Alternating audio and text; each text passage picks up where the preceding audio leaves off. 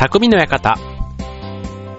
川崎匠です。チョアヘオ .com の協力でオンエアしております。はい、ゴールデンウィーク後半戦ということで、ね、えっ、ー、と、後半はまあ、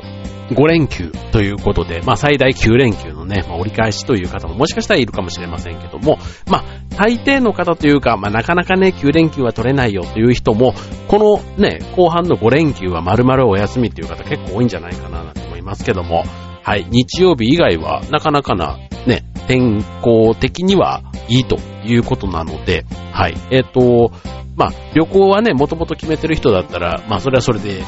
ね、天候に関係なくっていうところかもしれませんけども、まあ、特に予定がなかったな、ね、家でブラブラ、ね、えー、特に予定もなくっていう、そういう方も、まあ、せっかくだからね、天気もいいし、ちょうどね、今の時期ってやっぱりまあ、ちょっと紫外線がね、強くなってきて、まあ女性とかだと、もう今、日傘とかね、あの、さしてる方も結構多かったりしますけども、まあそれでも、やっぱあと1ヶ月もすればね、梅雨になったりとか、その後夏になると、余計に外に出るのが、なんかね、こう、あの、めんどくさくなるというか、ね、暑かったりしますので、逆に今が一番そういう意味ではやっぱり出かけるには本当に気持ちいい。ね、しかも僕あの、昼間はね、ちょっと暑いぐらいでもいいんですけど、日が暮れると涼しくなるっていうね、この春とか秋のね、今のこの心地よさ。もともと暑がりだから、あのそう、涼しいぐらいの方がすごく、あの、良かったりするんです。で、まあ、あの、寒すぎない。ね、コートなんかはもう今はいりませんから、ね、なんかジャケットの下に長袖のシャツなんか着てたりすると、ちょうどね、温度調整なんかもすごくしやすくて、はい。なので、まあこのゴールデンウィークね、なんかそういう、ね、ちょっとしたあの、家に閉じこもってるとちょっともったいないかなって思う、そんな天候だったりしますのでね。はい。まあそんな中で、まあゴールデンウィークの、まあ楽しみ方、ね、ちょうどあの、うんと、先々週ぐらいですかね、あの、公開始まったあの、美女というっていうね、あのディズニー映画ですけども、もうそれこそあの、アニメのね、あの映画は20年以上前なのかな？多分僕が大学の頃だったかなっていうぐらい、はい、まあ、美女と野獣とかね、アラジンとかね、なんかああいったものがね、すごく流行った。それが、改めて実写版ということで、今すごいね、大人気ですけども、はい。まあ僕なんかもあの、ね、アニメ版というか、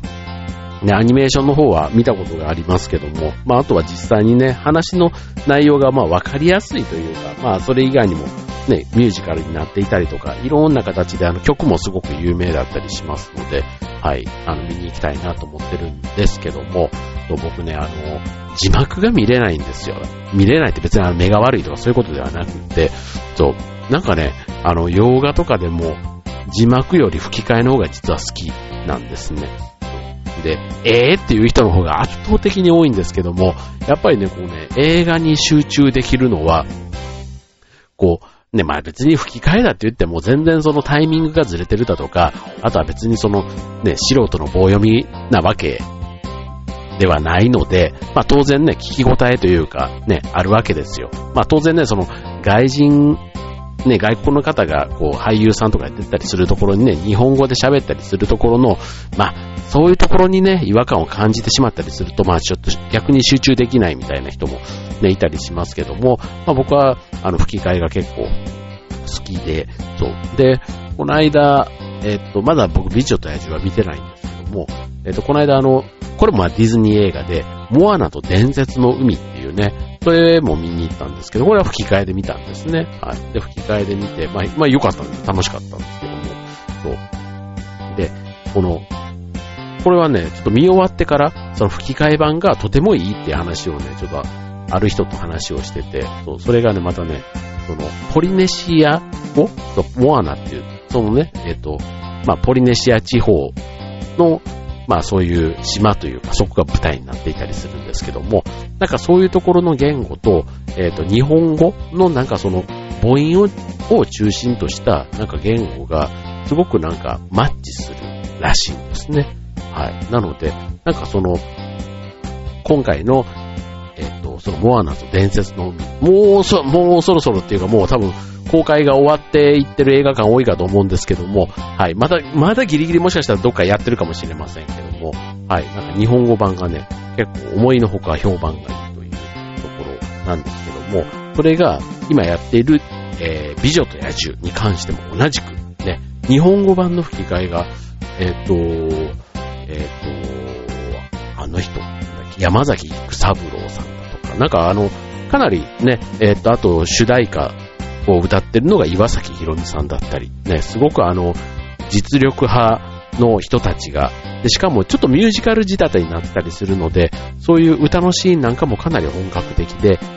で、あとはまあ、日本語のね、独特のこの美しい言い回しというか、なんかそういったところが非常に日本語版も非常にいいということで、なんか工業収入的に言うとね、まあ、字幕の分と、まあ子供も見たりするからっていうのもあるんでしょうけど、えっ、と、吹き替え版もね、かなり半分ぐらいは、その吹き替えの方でね、お客さんが入ってるなんていうのを聞きましたけども、まあそんなね、えっ、と、映画を見る、まあ映画もね、まあきっと混んでますよ。うん、混んでますけども、まあせっかくね、旬な、あの、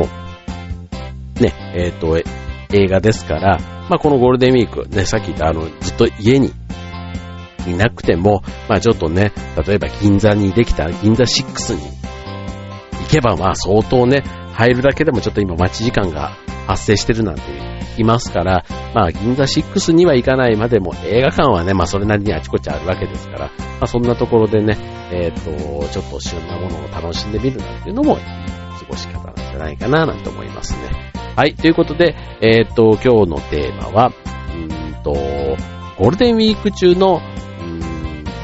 お出かけ、そんなテーマでお送りしたいと思います。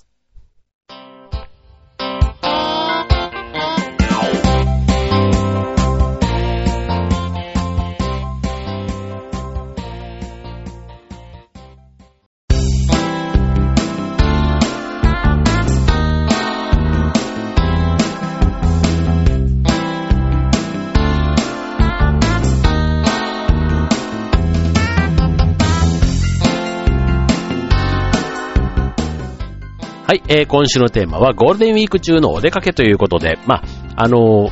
それなりにね、こう、行楽地はやっぱり混みますよ。どこに行ったとしても。ね。えっ、ー、と、まあ、潮干狩りもね、混んでるでしょうし、まあ、遊園地とかテーマパークなんかも混んでるでしょうし、中華街みたいなね、空いたところも混んでるでしょうし、銀座も混んでるでしょうしってことで、まあ、出かけるところはね、それなりに混んでたりしますし、あとは、意外と穴場なのが、無料のスポット。ね、ところです。はい。えっと、結構ね、無料スポットでも、うんと、例えば、JAXA のあの、つくばの方にある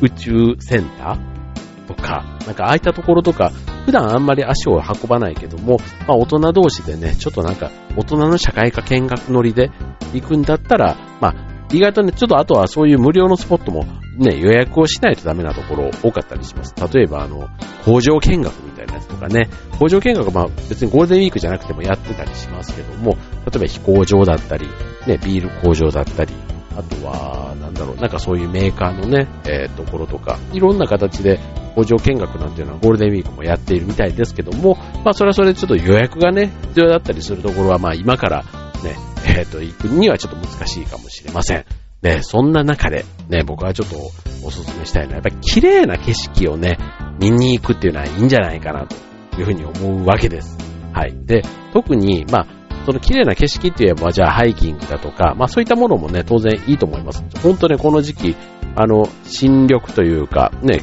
気持ちいい、ね、に、えっ、ー、と、そのグリーンに、ね、目も心も、あと、五感でね、こう匂いもそうでしょうし、あの、マイナスイオンがきっとね、あの、多い時期ですから、なんかそういう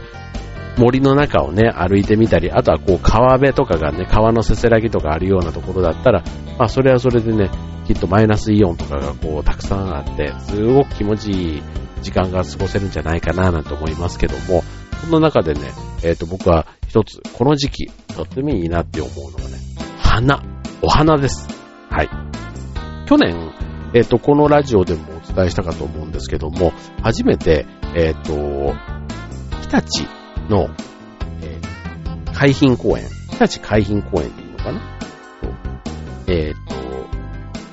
と、の、ネモフィラっていうあの青い花。ね。これすごい有名なんですけども、そこに去年初めて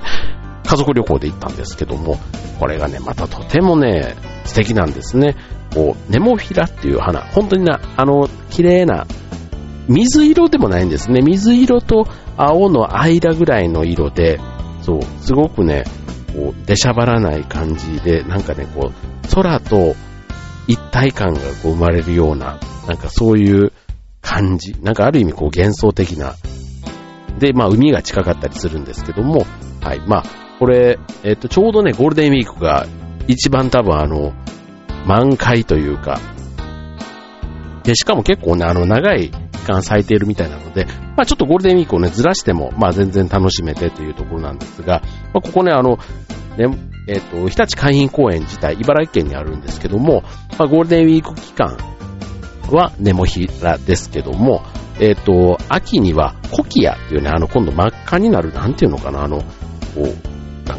杉みたい、杉というかそんなでかくないんですけども、なんかモコってした感じのね、木がね、また今度、あの、違う色合いで、まあ、いわゆる紅葉の季節にね、えっ、ー、と、まあ、それに合わせて植え替えたりするんでしょうけども、まあ、本当に、あの、こう見応えがあるっていうのかな。はい。これ絶対、機会があればね、行かれるといいんじゃないかな、なんて思いますね。はい。で、あともう一つ、ね、これもね、今度、色が今度ピンクに変わりますけども、この季節、芝桜が旬なんですね。はい。ここもね、僕昔、あの、山梨県、えー、富士芝桜祭りなんていうのもね、あったりしますけども、まあゴールデンウィークの時期、とても、えー、いいと思いますね。旬、旬というか。はい。で、あとは、えっ、ー、と、芝桜といえば、あの、秩父の方のね、羊山公園なんていうのも、ここもすごく有名で、あの、海外の方も非常に、あの、訪れているということで、この芝桜、まあ、ピンクのイメージが強いと思うんですけども、えっ、と、いろんな種類の芝桜があるんですね。だから、いわゆるあの桃色だけではなくて、カラフルなこう紫とか、あとピンクでもまあ薄いピンクとか濃いピンクとか、まあそういったものがね、綺麗にこう波のようというかね、こう川の流れのような感じで、またまたこれもあの絶景ポイントになっているということで、えっと、まあこれあの季節というかね、この春、冬のね、えー、寒さとかそういったところにも、この先、えー、咲くタイミングというか満開のタイミングが変わってくるみたいなのでね。まあでもゴールデンウィークのこの時期、え、は少なくとも、えー、外れがないと思いますのでね。はい。こんな二つはまず言っていただけたらなと思いますね。はい。まずはネモフィラと芝桜。じゃあ次、ちょっと後半でもね、えー、この花おすすめポイントということで、なるべくね、東京から、えー、日帰りで行けるような、そんなところをご紹介したいと思います。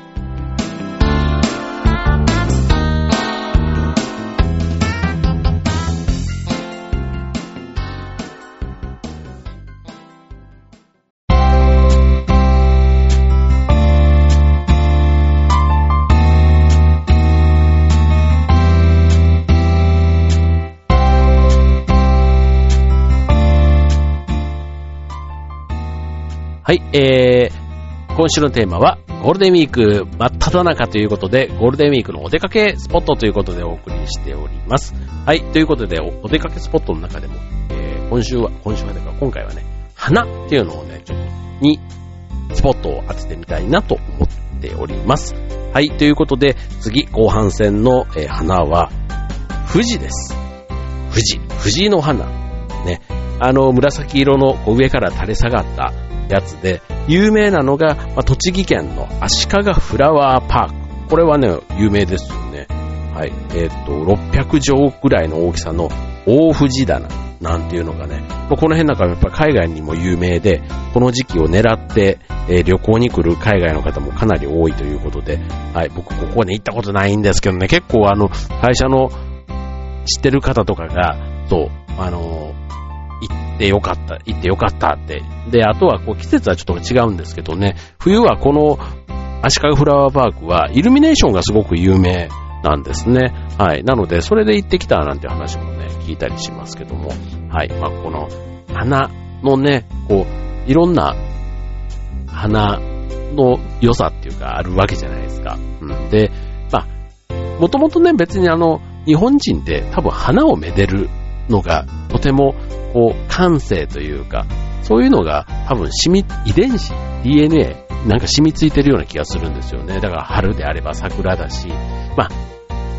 まあ夏はね、なんだろうな、夏の花と、まあひまわりとかでもいいですよ。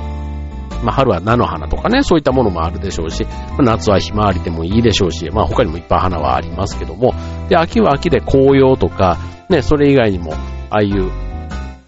ね、菊とかね、あの、ああいったものを、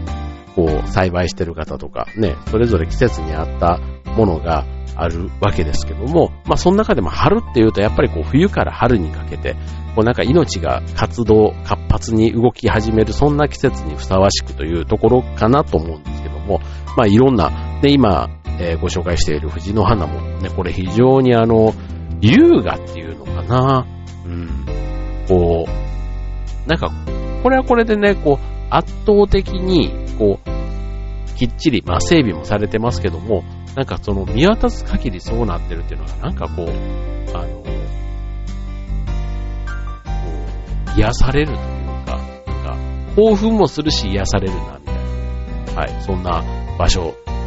だなと思いますね。まあ、ここも本当にあの日帰り券なので、朝早く行ってみて、ね、なんかそこで地元でちょっと美味しいものをね、食べてみたりだとか、なんかそこから、えー、近場の、ちょっとした、あの、観光スポットみたいなところだったら、もしかしたらそんなに激混みじゃないから、意外とあの、あとは道の駅みたいなものとかね、そんなところちょっとブラッと寄ってみて、ね、美味しいこうソフトクリームを食べたりだとか、なんかそういうのもね、ブラブラしながら、なんかこう小旅行というか楽しい時間を過ごせるんじゃないかななんて思いますね。はい。あと最後の、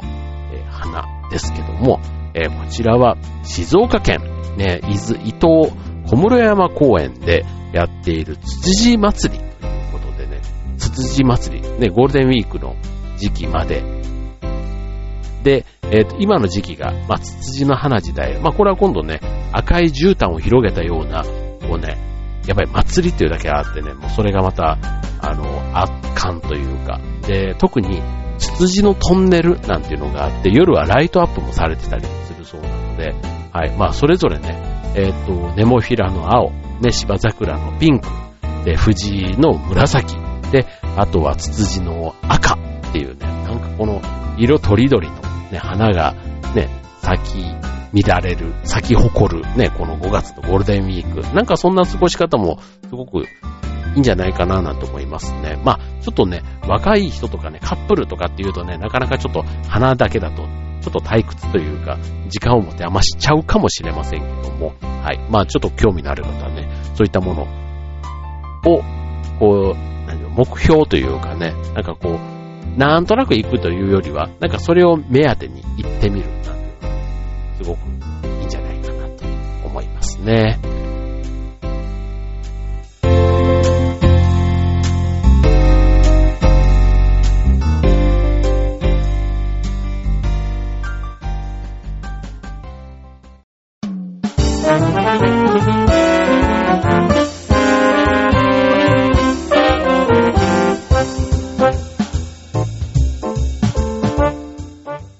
えー、ゴールデンウィークのお出かけスポットということでね、えっ、ー、と、花、花をテーマにね、お送りしていますが、はい、まあ、これでも実はね、あの、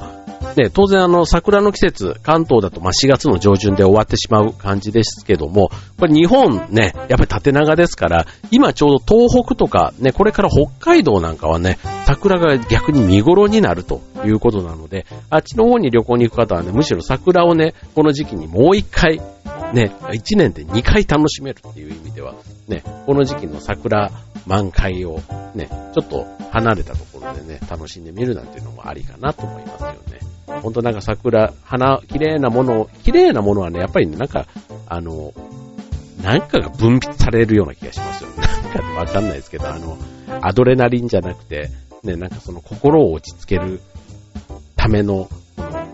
なんていうの、ホルモン、ホルモンかななんかそういうのがなんかね、きっと分泌されると思うんですよ。目、こう、視覚、ね、目から、こう、綺麗なものを見て、で、しかも匂いもね、いいわけじゃないですか。で、まあ、自然の中だったりするとね、またそれはそれで、多分そのさっき言ったマイナスイオン的なものも吸収できてってことだから、で、そういう時間を昼間過ごして、で、えっ、ー、と、美味しいものを食べて、あと温泉みたいなところでのんびり、なんていうのができたらもう贅沢な時間だなって思いますよね。はい、もうゴールデンウィークはね、なんかこう、あの、混んでるとは分かっていても、なんかそういう時間が過ごせたら、来てよかったなって絶対思うような、思えるような気がするんですよね。はい。まあ僕は、えっ、と、まあゴールデンウィークといっても、まあ、ちょっとね、たまたま今年はまとまった休みがあるんですけども、まあ一泊二日のね、家族旅行、何気に楽しみにしながら、えー、その中身をね、一生懸命考えてて、あの、どこのね、家族のお父さんとかも、なんか家族のためにそうやって一生懸命考えてんのかなと思ったら別にそれがね、あの、全然、むしろそういうのが好きだったりするわけですけども、はい、まあ、そうやってね、まあ、それぞれの過ごし方というか、あるわけで、はい、まあ、いずれにしてもね、せっかくのゴールデンウィークですから、楽しい時間をね、過ごしていただけたらなと思いますし、ね、今日ご紹介した日帰りスポット、うん、行って損はないと思います。はい。多少の混雑は覚悟した方がいいと思いますけども、はい、そんなね、あの、騙されたと思ってというか、うん、あまあちょっと行ってみようかな。まあ、あの、ぜひね、インターネットとかでもたくさんその辺の情報出てますから、はい、まあ、気に入った、ね、そこにちょっと、あの、行ってみる。で、あとはプラスアルファで、ね、本当にあの、僕、日立とか行った時には、結構あの、やっぱ海が近いからかわかんないですけど、結構美味しいそういう海鮮の店なんかもね、あったりするんですよ。なんでなんかそういうね、地元の名物みたいなところをね、プラス一つ二つぐらい、ね、前もって見繕って行ってみると、なかなかな、あの、暗金単で楽しめる、そんなゴールデンウィークになるんじゃないかなと思いますね。はい。ということで、えっ、とまあ、ゴールデンウィークね、本当混んでたりしますし、車で行く方は安全運転ですし、はい、えー、楽しいね、えー、事故とか怪我とかね、ないように、楽しい思い出作ってください。はい。ということで、えっ、と、ゴールデンウィークが終わると次はなんかイベントって言ったら、次母の日が5月の第2日曜日でしたっけ？ね。来週、ゴールデンウィーク明けた翌週がそんな感じなんですよね。はい。まあ、あの、いろいろね、イベントを探せば、いろんなイベントが5月あるわけですけども、はい、えっ、ー、と、まあ、5月といえばね、あとはなんだろう、新入社員の人は1ヶ月経ってゴールデンウィーク明けたらもう6月も祝日ないし、わーってなっちゃったりして、ね、あの、5月病とかっていうのもあったりするのかもしれませんけども、はい、えー、一人で悩まずにね、周りの人にもいろいろ相談してもらえれば、ね、拾う神あれや、じゃあ、捨てる神あれや、拾う神ありじゃないですけども、はい、意外とね、いろんな人が自分のこと見てくれてるわけですので、はい、まあ、このラジオを聴いてる方に5月病で悩んでる方がいるとはあんまり思いませんけども、はい、もしそんな方がいたら、はい、5月、まあ、ゴールデンウィークはね、リフレッシュして、その後元気いっぱい、えー、それぞれ職場で、学校で頑張っていただけたらなと思います。今週の匠の方、ここまで。バイバイ楽しいゴールデンウィークをお過ごしください。